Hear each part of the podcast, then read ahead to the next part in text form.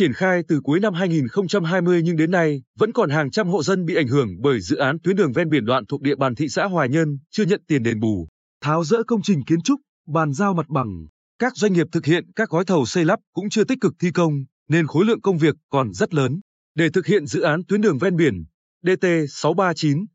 đoạn từ cầu Lại Giang, phường Hoài Hương đến cầu Thiện Chánh, phường Tam Quan Bắc dài chín phẩy năm bảy bảy ki lô mét, Ủy ban Nhân dân tỉnh giao cho Ủy ban Nhân dân thị xã Hoài Nhân thực hiện công tác đền bù cho một nghìn một trăm bốn mươi tư hộ dân bị ảnh hưởng, di rời hệ thống điện lưới, hệ thống nước sạch dọc theo tuyến đường,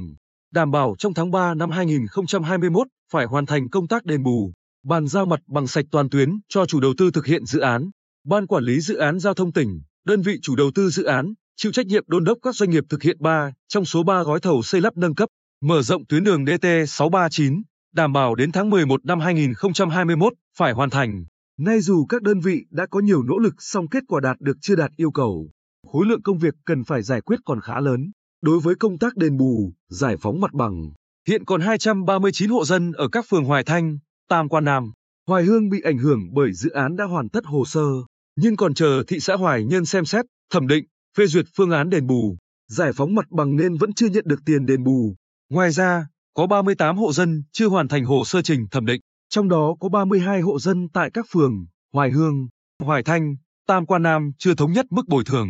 Dọc hai bên tuyến D T sáu ba chín từ cầu Lại Giang đến cầu Thiện Chánh có rất nhiều ngôi nhà dân cùng hệ thống điện lưới, hệ thống đường ống dẫn nước sạch chưa tháo dỡ giải phóng mặt bằng. Dự án có sáu doanh nghiệp thực hiện ba gói thầu xây lắp nhưng tiến độ khá chậm, đến nay chưa có doanh nghiệp nào thực hiện đạt bốn mươi phần trăm giá trị hợp đồng, thậm chí có doanh nghiệp mới chỉ đạt mười phẩy tám mươi lăm phần trăm giá trị hợp đồng.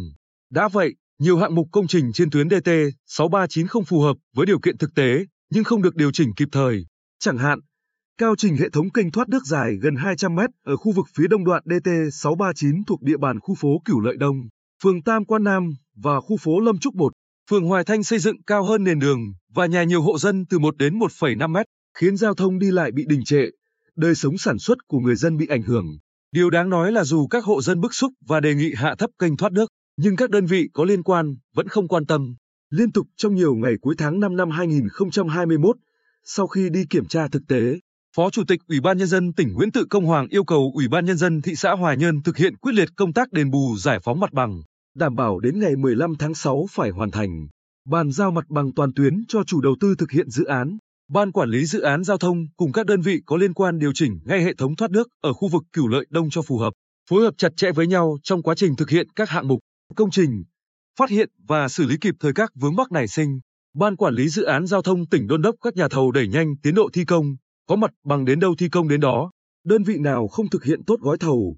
tỉnh sẽ không cho tham gia các dự án khác, dứt khoát không để thiếu tiền người dân bị ảnh hưởng bởi dự án. Ngày hai mươi tư tháng năm, trao đổi với chúng tôi về các giải pháp đẩy nhanh tiến độ thực hiện công tác đền bù giải phóng mặt bằng trong thời gian tới, Phó Chủ tịch Thường trực Ủy ban Nhân dân thị xã Hoài Nhơn Phạm Văn Trung cho hay, trước mắt, thị xã Hoài Nhơn thẩm định, phê duyệt phương án đền bù, chi trả tiền cho hai trăm ba mươi chín hộ dân ở các phường Hoài Thanh, Tam Quan Nam và Hoài Hương bị ảnh hưởng bởi dự án. Bên cạnh đó, tiếp tục đẩy mạnh công tác tuyên truyền, thuyết phục ba mươi tám hộ dân còn lại thống nhất phương án đền bù của tỉnh, huyện và nhận tiền đền bù. Cùng với đó, tập trung hỗ trợ những hộ đã nhận tiền đền bù tháo dỡ công trình kiến trúc trên đất và tháo dỡ hệ thống điện lưới, đường ống dẫn nước trên tuyến D T sáu ba chín, phấn đấu đến ngày mười lăm tháng sáu bàn giao mặt bằng sạch toàn tuyến cho chủ đầu tư. Thị xã Hoài Nhơn cũng đã đề nghị Ủy ban Nhân dân tỉnh bố trí vốn thực hiện công tác đền bù giải phóng mặt bằng năm hai nghìn không trăm hai mươi mốt cho địa phương để chi trả tiền đền bù cho người dân bị ảnh hưởng bởi dự án. Về phía đơn vị chủ đầu tư, ông Lê Tử,